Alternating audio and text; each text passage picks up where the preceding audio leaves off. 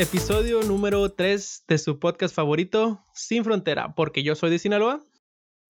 Y yo de la frontera. Excelente, la coordinación ahí va, va mejorando, va mejorando. Sí, ¿verdad? hay que grabarlo y ya nada más ya ponerlo. Sé, hay que grabarlo, nomás ponerlo ahí. Eh, que nos salga súper bien esa vez y ya nomás lo ponemos ahí ya. Sí, y ya. Eh, el episodio número 3, gracias a todos eh, los que nos han escuchado hasta ahorita. Este, si se han suscrito, se los agradecemos de, de sobremanera. En este episodio vamos a hablar sobre el inglés, eh, la importancia de hablar inglés, eh, en el contexto de también qué tanto inglés necesito para aplicar a trabajos en Estados Unidos, cómo hacerle, cómo aprender y todo alrededor de, del idioma, el bonito idioma que es el inglés. Eh, para esto, Carlos va a empezar hablando un poco sobre la importancia y vamos a ir este, rebotando ideas y todo. Espero que lo disfruten. Sí, pues el inglés, como ya, ya habíamos hablado en, este, en la introducción, del episodio piloto es muy importante para venir a trabajar. Aquí la idea es este, latinoamericanos que quieran entrar al, mercado laboral de Estados Unidos. Entonces, si vamos por ahí, ¿cuál sería una de las importancias de, de hablar inglés? Algo que nosotros pensamos es que en cuestión de salarios, ¿no? Percepción de dinero, creemos que la multiplicación de la ganancia neta podría ser hasta tres, cuatro veces, y no es que más. O sea, ¿qué piensas de eso? yo lo platicábamos antes de empezar a grabar eh, y sí, una de las cosas más importantes de, hablar inglés yo creo que es eso, que te abre como oportunidades de crecer en lo laboral y, y, ¿por qué no? Pues ganar más dinero. Una de las cosas que yo platicaba con Carlos es que cuando yo trabajaba en México, porque te, te, lo decimos a ti, audio escucha, así como de, en este momento donde estás parado, solamente aprendiendo a hablar inglés, ¿a dónde podrías llegar? O sea, sin mencionar que trabajar en Estados Unidos, lo que sea, solamente aprender a hablar inglés. Ni ingeniero ni nada, solamente nada, nada, aprendiendo Solamente aprendiendo inglés. Entonces, una de las cosas que yo le mencionaba a Carlos es que yo lo que estaba haciendo en ese momento, que, que sí es programar, eh, pero ya sabía hablar inglés, me sirvió para encontrar eh, clientes que básicamente yo, yo he freelanceado, he freelanceado desde hace mucho tiempo, eh, trabajando desde México, pero encontré clientes en Estados Unidos. Entonces ya eso me dio la oportunidad de percibir eh, la ganancia en dólares en vez de en pesos y pues eso hacía mucho más fácil conseguir trabajos que pagaran mucho más. Incluso llegué a ganar más de lo que ganaba en mi salario, trabajando medio tiempo. O sea, yo trabajaba tiempo completo en una empresa y medio tiempo con un cliente en Estados Unidos y ganaba más con mi cliente de Estados Unidos que lo que ganaba en mi salario en México. Pero lo, los combinaba. Y es, un, y es un skill, ¿no? A final de cuentas está, está interesante porque yo, por ejemplo, cuando era estudiante, también así como dijiste la vez pasada, trabajé en un call center. Y, y o sea, cuando era estudiante, nadie te quiere, ¿quién te va a contratar? No sabes nada. Y, y, y, pues lo único, o sea, si sabes inglés, por lo menos tienes ahí ese, ese caminito, ¿no? De que, ah, ok, sé inglés, puedo meterme en un call center. Y me acuerdo que sí, no, no pagaban tanto, pero sí pagaban pues un poco más, ¿no? Que, que cualquier otro trabajo y estaba, y era algo flexible. Entonces, me gusta esa cuestión de que puede abrir como otros caminos para percibir dinero solo por el puro hecho, ni siquiera por habilidad técnica, sino por el lenguaje. Exacto. Este Una de las cosas que platicamos también antes de empezar es que no necesariamente con habilidades técnicas, pero esto lo puedes aplicar básicamente con cualquier eh, skill que tú tengas y es también enseñar. Y el inglés es una de las cosas que como mucha gente está interesada en aprender, si tú sabes hablar inglés, yo diría que es fácil encontrar a alguien que le puedas dar clases de inglés, ¿no? Ya sea de familia o, o, inscribirte a una escuela o algo, pero es una de las cosas que no cualquier otro skill te lo da, pero hablar inglés es como muy fácilmente puedes monetizarlo, vaya, el skill de hablar inglés. Sí, no, y, también como, como habías dicho que free, free, o sea, si por ejemplo tú te dedicas a hacer páginas web o te dedicas a hacer software en general o, o no sé, aplicaciones iOS, eh, el mercado, puedes expandir tu mercado fácilmente a Estados Unidos también, porque ya hablas inglés, puedes recibir un contrato. Hay, hay muchas plataformas, creo que está Upwork, este, una de ellas, y te, te pueden llegar clientes de Estados Unidos y los requerimientos todos vienen en ese lenguaje. Entonces, es otra forma también de, de agarrar ahora sí que trabajo de otro, de otro país y no solamente pues en México o, en Latinoamérica en general, ¿no? Exacto, no, no limitarte a, a, lo que puedas encontrar aquí en México, sino también en Estados Unidos o, porque era en Europa. Y es como el inglés es este como lenguaje como universal, me animaría a decir yo, donde muchos de los trabajos que se ofrecen... Eh, controversial, controversial. Controversial, sí, controversial. Pero muchos de los trabajos que se ofrecen en línea, así como freelance, eh, la mayoría de, las peticiones o de los requerimientos que se necesitan están en inglés. Eh, y no solo eso, por ejemplo, una de las cosas que también me pasó a mí fue que el hablar inglés me dio la oportunidad de trabajar aquí en México para empresas que tenían base en Estados Unidos, como esto que se llama como Nearshore, donde son empresas que abren oficinas en México para que la manufactura o para que el, el, costo de operación sea más este, barato y poder darle eh, trabajo a gente aquí en México, pero donde sus oficinas principales o su producto principal está en Estados Unidos. Eh, entonces, eso es otra de las cosas que también... Abre, abre esa puerta, fíjate, bien, bien. Y, hay muchas empresas, o sea, de ese tipo y ganan muy bien, yo creo, las, las personas que trabajan ahí porque le trabajan a Estados Unidos.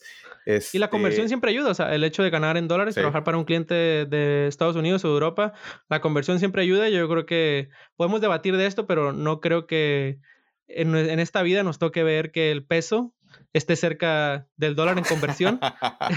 Entonces siempre ayuda. Espérate, espérate la quinta. A la, quinta, transformación. ahí, ahí vamos. Ahí ojalá, va a llegar ojalá. Yo tengo fe en mi México.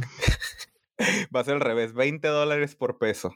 Ándale. O imagínate eso, estaría, estaría padre verlo. Otra, otra cosa que también abre es, o sea, yo por lo menos me abrió la, la posibilidad de incluso aventarme una empresa cuando viví en Tijuana y entrevistar en inglés. O sea, obviamente todavía no, no hablábamos de visas ni, ni proceso ni nada, pero me dio esa confianza de decir, ok, yo creo que ya me defiendo lo suficientemente como para ir a una, a una entrevista técnica en inglés. Obviamente la bombié, o sea, me fue mal, no, pero técnicamente no, no, no, no por el inglés, creo. Ese ya es otro tema, ese ya es otro tema. Aquí estamos hablando de hablar inglés. Si, si, tú te fue mal en la entrevista, sí, ya es otra cosa. Ya... Me rechazaron por no, hablar al inglés. Esa fue la verdadera razón. ok. Otra de las cosas que, que con respecto a eso, hablando sobre a lo que nos dedicamos nosotros, que es este programar y, cosas técnicas, la gran parte de la documentación o lenguaje técnico que se usa en esta área laboral está en inglés, ¿no? Entonces, yo diría que, que, en general es, es, bueno saber inglés, pero para una persona que se dedica a esto, es como un, es una obligación casi, ¿no? Es como algo súper importante. Hablar inglés es como, si decidas o no ir, irte, emigrar, lo que sea, es algo muy importante.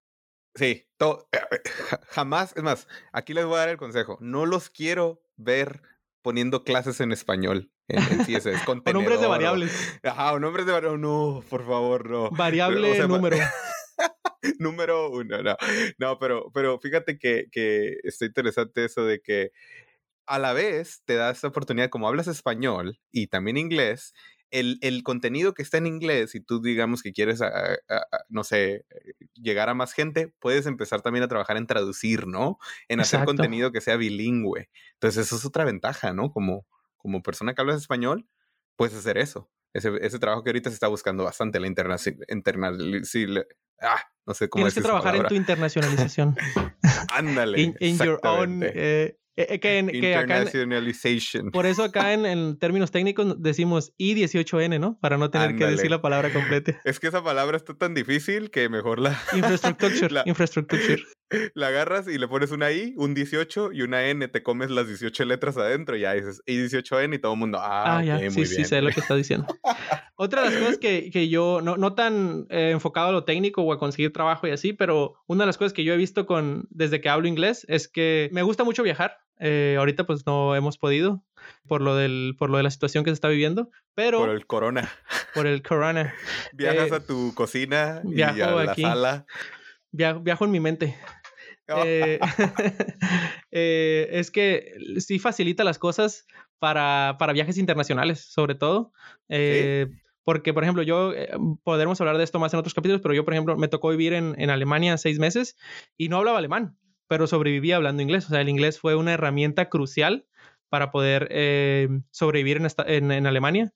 Y no solo para eso, sino también para cuando viajas a otros países, escalas o cualquier cosa que te toque. Eh, mucha de la gente en países, sobre todo gente joven, eh, habla inglés muy bien. En, en, en, Berlín me tocó verlo, que la gente habla súper bien inglés. Oye, pero todos esos años de escuchar Ramstein no te dio ahí un poco de lenguaje. Du hast. Du hast. Eins, zwei, drei. Entschuldigung. Eh, no sé, no sé mucho alemán. aprendí muy poquito, aprendí muy poquito. aprendí muy poquito, pero sí he, sabido de casos de gente que cree que porque escucha Ramstein ya puede ir a, vivir a Alemania hablando alemán. Obviamente no soy yo, ¿verdad? No, no, soy yo. Ah, ok. No, y, y fíjate otra cosa, ¿no? Tanto como viajar internacionalmente como para hablar con personas que son internacionales en, en aquí en Estados Unidos o en México, que tienes que un, un invitado, no sé, japonés o, o, de la India o de algún país que, que, pues obviamente no, a lo mejor no pueden o no hablan español, lo más seguro es que se hable en inglés. Entonces ahí hay un medio de comunicación para hacer networking, ¿no? De please hire me o algo así. me ha tocado estar como en lugares donde, por ejemplo, estar con gente de Portugal o de otros lugares o, italianos y así, y, el, y casi siempre común, el, el, idioma en común es el inglés. Entonces, es una herramienta, es una herramienta muy, muy padre de comunicación. Y aquí te va la primera pregunta capciosa. ¿Estás preparado? Venga. ¿Necesitas hablar inglés para empezar a aplicar para trabajos aquí en Estados Unidos? ¿Qué dirías tú? Sí, yo diría que sí. Este, o sea, ¿cómo, cómo explicarlo? Hablarlo o sea, podría decir que, que debes de entenderlo, de leerlo y tal vez saberte cómo expresar un poco, tal vez no ser 100% acá de voy a hablarlo y ser aquí native speaker, pero por lo menos tienes que defenderte. Así que yo, yo diría que es un sí, se me va, mi balance es sí. Yo también, yo también digo que sí, y así exactamente como tú lo dices. Eh, poder escribirlo es lo más importante porque va a ser el primer pasito, escribir tu currículum y, vamos a hablar un poco de esto, pero contestar correos, mandar aplicaciones. El segundo paso es entenderlo, de cuando alguien te lo habla o lo escuchas. Y yo creo que el tercero es hablarlo, o sea, en ese orden de importancia porque va a ser el último paso, ya cuando tú tengas que decir, y, y hay una regla, no sé si conocen como esto, el diagrama de, o la ley esta de Pareto, creo que es, donde de todo, todo el 80-20, todo es como el 80-20, o sea, como uno tiene el 80% de los resultados del 20% de las acciones que hace. Y, hay, y esto también aplica en los idiomas, o sea, que, que ah. con el 20% de lo que existe en el lenguaje, te puedes comunicar el 80% de las ocasiones. O sea, básicamente, tú necesitas nada más aprenderte 500 y 1000 palabras de un idioma que a lo mejor suenan muchas, pero no son tantas. En español la vemos muchísimas más y las que siguen inventando. Eh, pero, Los gentilicios. Ajá. Pero en eh, solamente saberte como lo justo y necesario para comunicarte, eh, yo creo que es, es, importante y, y, eso te sirve. Y más, y más, en esta carrera que siento que la gente es muy tolerante y, y, fíjate que yo, yo me he topado con eso de que si no sabes alguna palabra o, o tienes un lenguaje ahora sí que no tan rimbombante, este, como te oye, se oye hablar a los políticos de México, de todos modos entiendes y ellos entienden y, mientras tenga los términos bien en cuestión de técnica, ya la mayoría de las veces, o sea, son tolerantes. Así que yo siento que tiene razón en eso. Sí, exacto, la pronunciación. Con palabras. Con esas mis palabras. Ahora, otra, una pregunta ahora yo, Háblame sobre, o sea, tengo que tener mi resumen en inglés, mi LinkedIn, ¿qué onda con eso? Yo, yo digo que si lo que te late es trabajar aquí en Estados Unidos, eh, es un sí, sí, o sea, obligatorio, pero de todas maneras, aunque no quieras venir para acá, yo creo que es, es como, es un plus eh, tenerlo en inglés. Eh, si, si de todas maneras te quieres quedar trabajando en tu país, pero para venir para acá, yo creo que sí. Para empezar el, currículum en inglés, porque pues si quieres aplicar para acá y, y, y en general creo que el, hecho de que se, se, se, sepa que hablas inglés y que, y que lo escribiste todo en inglés, eso ya te da como una ah, buena presentación. Hay un tip, hay un tip, que eh, muchos, yo, yo creo que la mayoría lo que intentaríamos sería traducir tu currículum en español a inglés, ¿no? Rápidamente, ah, Google Translate y así. Yo, yo los invito a que mejor intenten escribirlo desde cero, conforme, o sea, acordándose de sus skills y todo, pero en inglés a ver qué pasa y a ver cómo te va. Es práctica. Es un buen ejercicio. Y a la vez, ajá, y eso, o sea, ahora sí que ahí te vas a dar cuenta que tanto lenguaje debes de, de expander y te vas a encontrar, oh, ¿qué digo aquí? Estoy repitiendo mucho la palabra, no sé, analyzed o developed o no sé, tal vez debo de, de, de, ahondar más. Y se me hace que es un buen, un buen A mí también se me hace que es un buen tip ese que acabas de dar. Okay. ¿Y qué es? A ver, ahora que lo pienso, LinkedIn, lo mencionamos ahorita fácilmente, mm, rápidamente, pero yo creo que hay que introducir un poco qué es LinkedIn, por qué en inglés. Ok. O sea, ¿qué onda? Sí, que yo me. LinkedIn, eh, y hablábamos de esto antes de empezar el episodio, de cómo pronunciamos las palabras a veces. Yo antes de, de, de saber de cómo se pronunciaba, yo decía LinkedIn.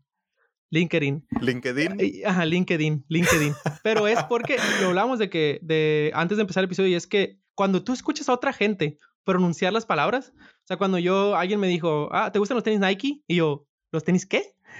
Y es como Nike. Los tenis Nike, quieres decir. no, sabía que se decía Nike o es como la gente lo pronuncia acá. Oye, pero la canción dice, esos son Reebok o son Nike. Ya sé. es lo que, ¿Cómo, cómo te explicas eso? Es, es, una de las inconsistencias en este mundo. ¿Cómo, cómo eh, cuando, que, decías tú, Carlos, que uno aprende las palabras, ¿cómo las escucha la primera vez? No, si yo escuché la primera vez que mi mamá dijo, oye, ve y tráeme algo a la Walmart. Entonces yo voy a decir la Walmart de aquí forever, hasta que escuché a alguien que lo dijo de manera distinta y me cuestioné. ¿Se dice así? ¿Se dice la Walmart o se dice Walmart? Ah, entonces, ¡ay! ay. Hasta, wow, ¿sabes decir Walmart? hasta, que no escuchas a un native speaker, Exacto. tú vives en la, en, en, en la Walmart. Yo viví en la, vives en, eh, debajo de una piedra. Pero hablando de lo que es LinkedIn, es una red social que es una red social para profesionales, básicamente, donde vendría siendo como un Facebook, pero solo para, para cosas del trabajo, básicamente. Y en este mm. eh, red social es donde muchos de los reclutadores o gente que te quiere contratar te puede encontrar. Porque alguien que te quiere contratar a lo mejor te va a encontrar en Facebook, pero Facebook no le dice mucho de lo que tú sabes como profesional. Pero LinkedIn es especialmente para esto, donde tú pones dónde has trabajado, dónde estudiaste, qué en las empresas donde has trabajado, qué tipo de, cosas desempeñaste, qué, proyectos eh, eh, fuiste parte, incluso certificaciones, cuántos idiomas hablas. Es básicamente como tener un currículum o un, un resume en, inglés eh, en una página de internet, básicamente. Y es ampliamente recomendado, no solo para si quieres emigrar, pero también para que hacerte más eh, atractivo, vaya al mercado laboral de donde estés, es súper importante tener un, perfil de LinkedIn, yo diría. Ah, hacerme más atractivo, me va a hacer más guapo eh, tener También, eh, si, si, si, tuneas la foto, si tuneas tu foto ahí de ah, perfil, a lo mejor también te va a hacer más atractivo. No, fíjate que yo sí recuerdo un, un antes y un después de cuando, o sea, yo, yo tuve inicialmente mi LinkedIn en español, o sea, yo me acuerdo haberlo escrito cuando, cuando estaba trabajando allá en México y y, sí, o sea, me llegaban, me llegaban ofertas de reclutamiento, pero de México. Me llegaban de que no, que vente a Guadalajara, que, que vente a México, a Ciudad de México. Y, y, después, como yo estaba con intenciones de venirme al mercado de Estados Unidos, pues dije, ah, lo voy a cambiar a inglés. Y sí, ahí cambié todo, ahí más o menos escribí un, un bio mío y, y escribí ahí mi experiencia y todo. Pero fíjate, después de ese momento, ¡zas! Me empezaron a llegar más como ahora sí reclutadores pero de, en inglés. Te volviste más atractivo, ¿viste? Y, yo dije, wow, o sea, entonces recomendadísimo. Yo la primera vez que te escuché hablar inglés dije, mmm, Carlos. Después de, de, años y años intentando aprender. Ya sé. Eh, para continuar con el tema, te quiero también hacer otra pregunta. ¿Cómo, ¿Cómo, fue que tú aprendiste inglés? Porque, o sea, yo tengo esta idea de que, no sé si el 100%, pero la mayoría de la gente que vive en la frontera habla inglés así por default, porque, porque están expuestos a muchas cosas de, de la frontera a lo mejor, pero ¿es verdad esto o no es verdad? ¿Y cómo tú aprendiste inglés? Yo digo que no es verdad y, y, a lo mejor alguien se va a enojar o algo, pero no, no, no, siento que no es verdad, porque yo, pues digo, nací en la frontera, viví en Tijuana hasta, hasta hace unos pocos años y la mayoría de las personas yo sentía que no sabíamos inglés a menos que haya sido a una escuela. Mira, te voy a decir, había dos personas que sí sabían inglés cuando yo estaba en la prepa, me acuerdo. Eran los hijos de estadounidenses que se criaban en México iban a escuelas públicas de México, que sí hay casos, este, y son ciudadanos americanos, y este, y los que iban a escuelas de inglés, que, fue en mi caso.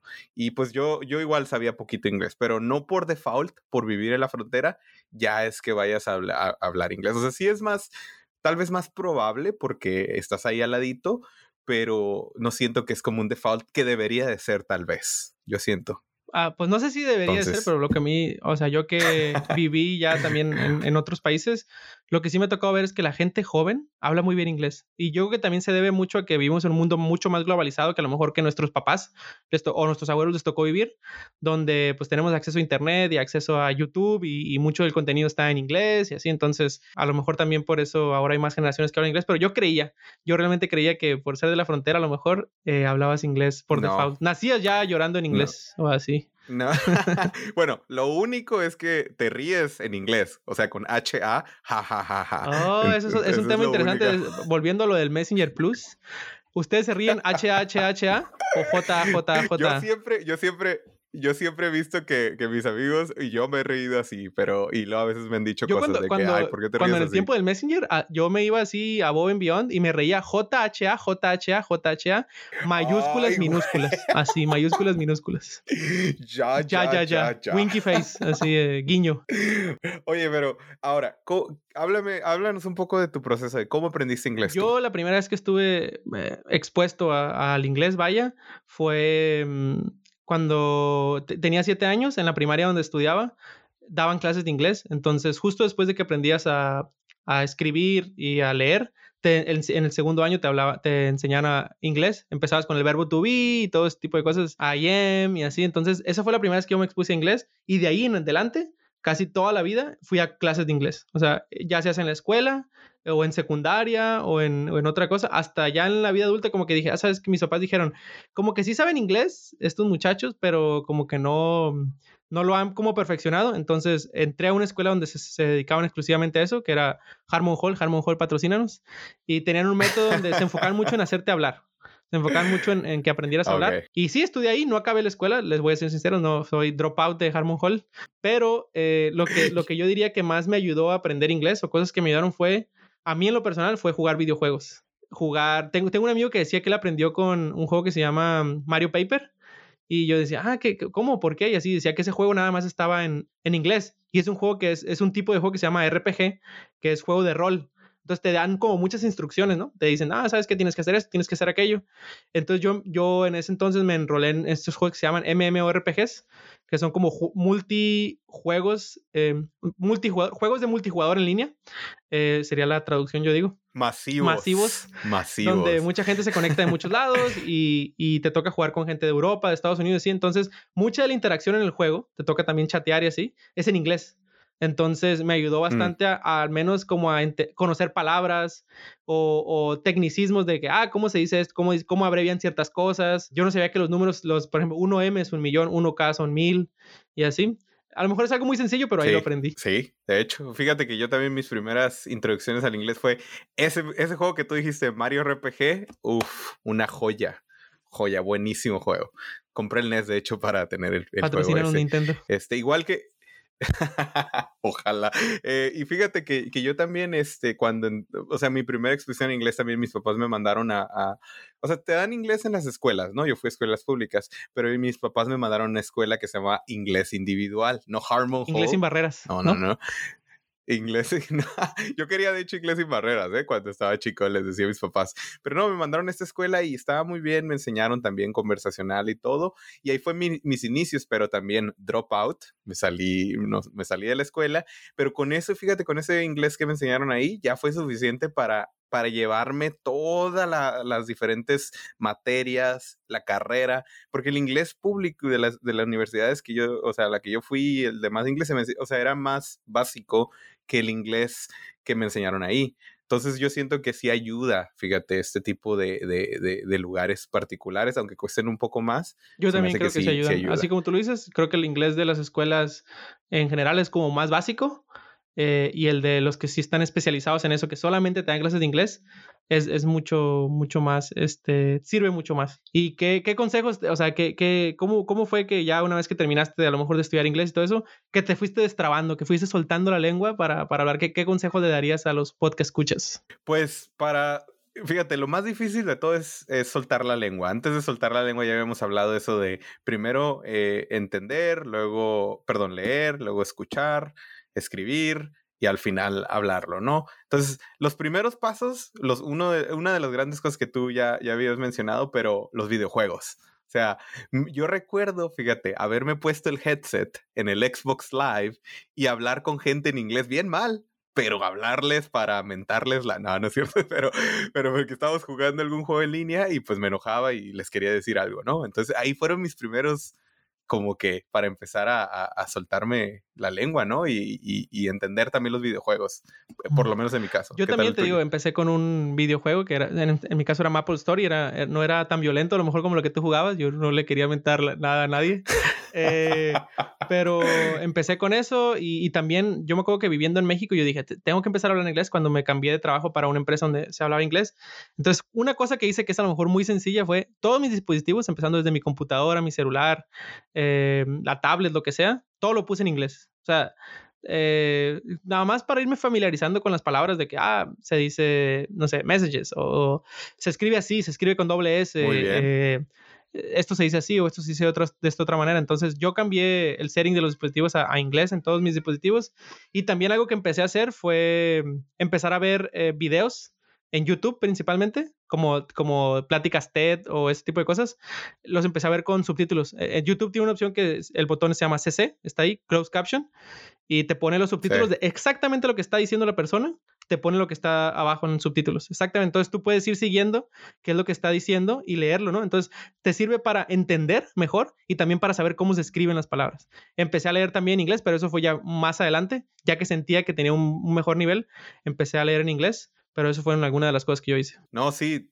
totalmente de acuerdo. Incluso está YouTube, casi todas las plataformas de video, como Netflix, este, te deja poner sub te deja poner subtítulos, ¿no? Y, y, yo, yo hasta la fecha todavía veo todos mis shows en, en inglés, hasta en español.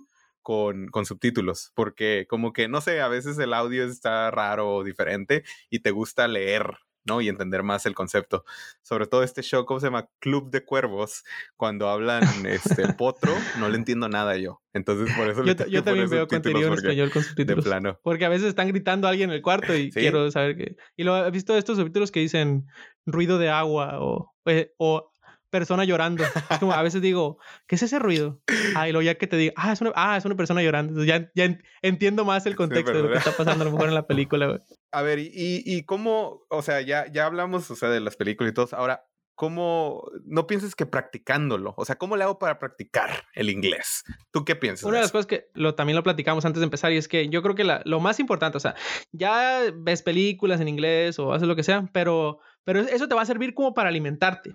Pero ¿cómo te sueltas? o sea, de, de aquí para afuera, ¿cómo, ¿cómo empiezas a hablar inglés? Y yo diría que la, la, número uno que ayuda, la cosa número uno es practicar, hablar, hablar, hablar, hablar. ¿Y cómo, cómo se practica esto? Una de las cosas que practicamos es Duolingo, a lo mejor es una buena mm. opción, porque Duolingo hasta te checa la pronunciación. O sea, tiene como este software donde le hablas y si lo dices correctamente, la Walmart, así no, así no se dice. No, así no dice Entonces ah, tienes Walmart, Nike. Entonces, una es eh, Duolingo, otra cosa es, hay, hay grupos de conversación, ahorita que, sobre todo con el Internet, hay grupos donde, así como tú y yo estamos teniendo una conversación ahorita por, por Zoom, hay grupos que se juntan a, practicar inglés. Hay una escuela, hay una plataforma que se llama Platzi, que ellos tienen una escuela de inglés y a sus alumnos les ofrecen, por ejemplo, clubs de conversación donde entre los alumnos que están eh, actualmente cursando la materia de inglés, por ejemplo, tienen la opción de entrar a estos cursos, de, a estos clubes de conversación.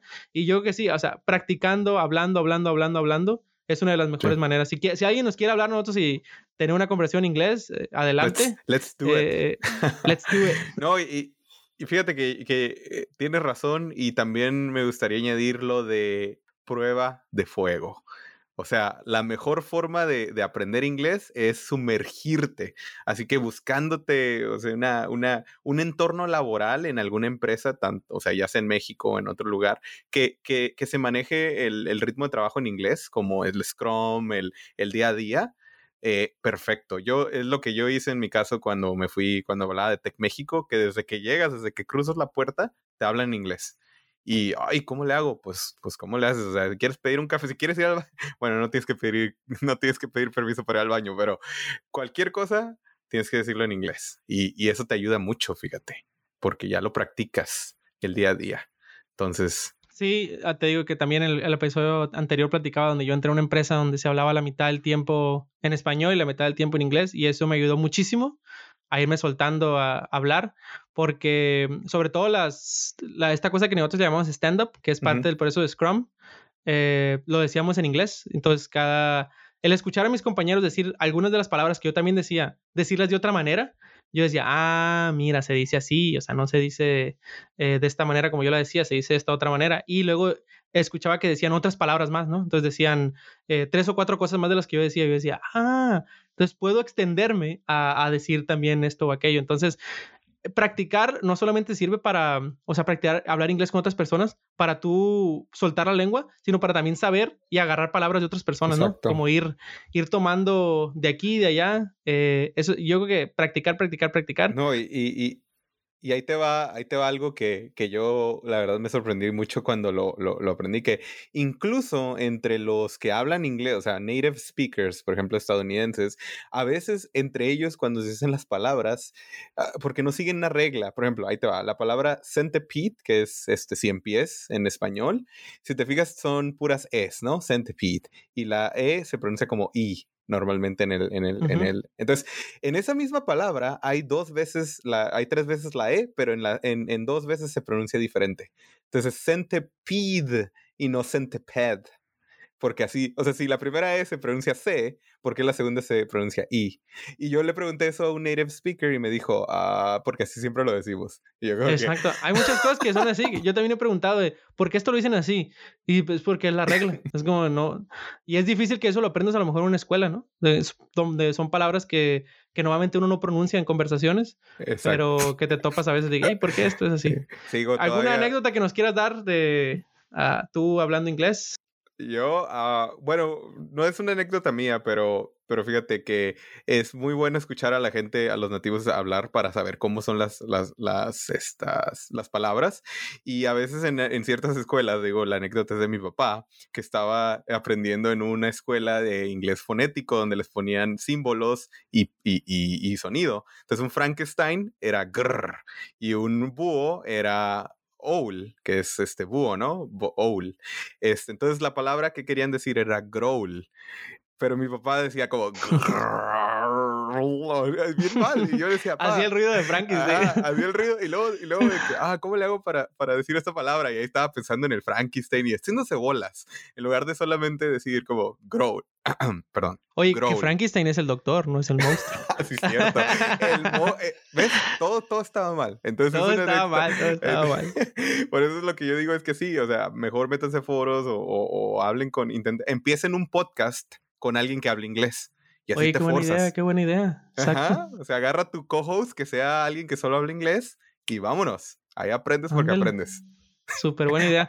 Una de las cosas que a mí me pasó es que una vez, de la, ya de cuando nos vinimos a vivir para acá, para Estados Unidos por primera vez, eh, yo dije, no, pues ya hablo inglés, ya, ya más o menos me defiendo y así, pero fuimos a comprar hamburguesas y estaba pidiendo hamburguesas y ya, o sea, yo trataba de como hablar lo menos posible porque me da pena, la verdad todavía me da pena. Eh, entonces pedía number one, number two, eh, y así, o sea, pedía por los números que estaban en la pantalla atrás para hablar lo menos posible inglés. Y una vez que ya acabé de pedir, dije, uff, ya libré. Y la, la, chica nos dice, ¿is that all? Que significa como que eso es todo, lo que vas a pedir. Uh -huh. Siempre te preguntan al final, casi siempre eso. Sí. Eh, y yo no entendí lo que dijo. Y yo dije, ¿qué? Que si, ¿is that all? Y así me dijo como siete veces. Y ya estaba como bien awkward. Y yo digo, ¿sabe oh. que ya no quiero hamburguesa? Mejor ya me voy. Hasta que ya me dijo, ¿is that all? O sea, como ya por, por sílaba, por palabra. Y ya como le dije, ah, sí, sí, ya, ya es todo. Ya, ya, that, that's it. Y ya como que dije, uff, o sea, pero me dio mucha pena que, que, nada más para terminar la conversación no entendí lo que me quería decir. Estaba sudando, ¿verdad? Estaba sudando, ya digo, ay, ya me, me, van a deportar aquí, ¿qué va a pasar?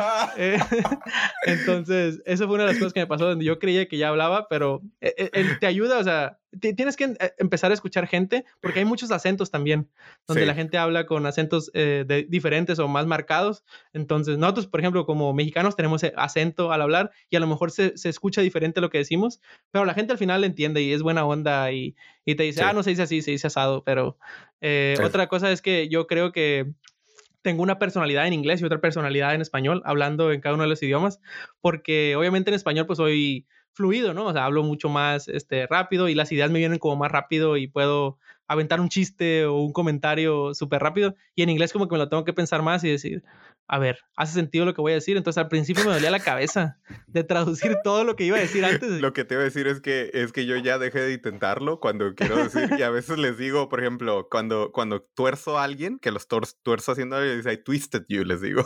Y se quedan como que, what? o, luego, un día también eh, traduje una frase, a ver, te la voy a decir, y tú me dices qué, qué frase es, ¿eh? The one that is a parrot, everywhere is green. El que es perico donde quieres verde. Exactamente. Eh, a ver, ¿y esta? Peel Roster. ¿Cuál? Peel, Peel Roster. Peel Pelo gallo. Pelo gallo. Oh. Es, oh, la voy, voy a empezar a utilizarla, ¿eh? Peel roaster. Peel Roster, pelo gallo. ¿Qué no es Entonces, rooster? eh, mira, ahí está, mira, ya aprendí a decirlo de ¿Qué mejor manera. pe- Peel rooster. Peel Rooster. Ahí está, mira, lo decía mal, por eso, no me, no, por eso mira, nadie me entendía. no te, no te, es que roaster, yo lo entendí como, como algo que, que, que, o sea, que roast, ¿cómo se dice? Que asas o quemas. Pero no, mira, no, no me, no me, ahora sí que no me tomes como, como la autoridad porque nunca he sabido decir bien esa palabra. No sé, creo que sí es rooster. Hay bueno. ah, ah, yo creo que también es Rooster. Eh, Pero hay, hay palabras así que no, que no sé todavía cómo se dice. A veces las pronuncio y me corrigen, así como tú me corregiste Igual ahorita. que yo. Pero igual bueno, yo. Eh, para irle dando clausura a esto, ¿tienes alguna otra recomendación o cosa que quieras decirle a, a los millones de personas que nos escuchan y a nuestras A los mamás? millones de personas, sí. eh, les, les quiero decir que no, igual que venir a trabajar, como habíamos dicho, no, no, no, es, no es tan difícil. Este, háganse, hay confianza, ten- crean en sí mismo, en el corazón de las cartas, digo, en sí mismos. Yu-Gi-Oh. Y, y, y pues sí, o sea, la verdad es que la gente es muy tolerante y, y si te entienden, o sea, te van, van a hacer el esfuerzo por entenderte y, y vas a practicarlo hablándolo. Entonces, así fue como a mí me pasó. Yo también me sentía, como dices tú, me sentía, ahí sí me sentí impostor. El síndrome del impostor en el inglés decía, ay, estaré hablándolo bien o y así. Pero mira, ya ahorita ya me vale y yo creo que a muchas personas ya les vale y hablas como quieras y, y he mejorado, fíjate, bastante debido a eso. Así que crean en sí mismos, hablen, practiquen. Yo también busquen. creo eso. Y una de las cosas muy importantes que yo aprendí en este camino, antes de irnos, es que yo al principio me apenaba de tener eh, acento. Yo decía, ay, me da pena que escuchen cómo hablo. eh, y, y yo escuchaba a otras personas nativas hablar y decía, ah, hablan súper bonito. Pero una vez alguien me dijo que una persona te pone mucho más atención cuando tienes acento. Entonces es una ventaja tener acento porque te van a poner más atención. Y entonces yo creo que es una ventaja como nosotros como latinoamericanos que, que tenemos acento al hablar inglés, que, que llamamos la atención, vaya. Entonces, Ese acento sexy. ese acento, ajá, te- que te hace más atractivo, ¿ves? ¿Eh? Ah. Entonces, eh, no, que no les dé pena o si les da, pues aguántensela. Y esto es todo por hoy. Dejamos las redes sociales en la descripción del episodio. Y gracias por escucharnos eh, y nos vemos la próxima semana. Hasta la próxima. Sale pues. Bye. Gracias. Bye. Gracias totales.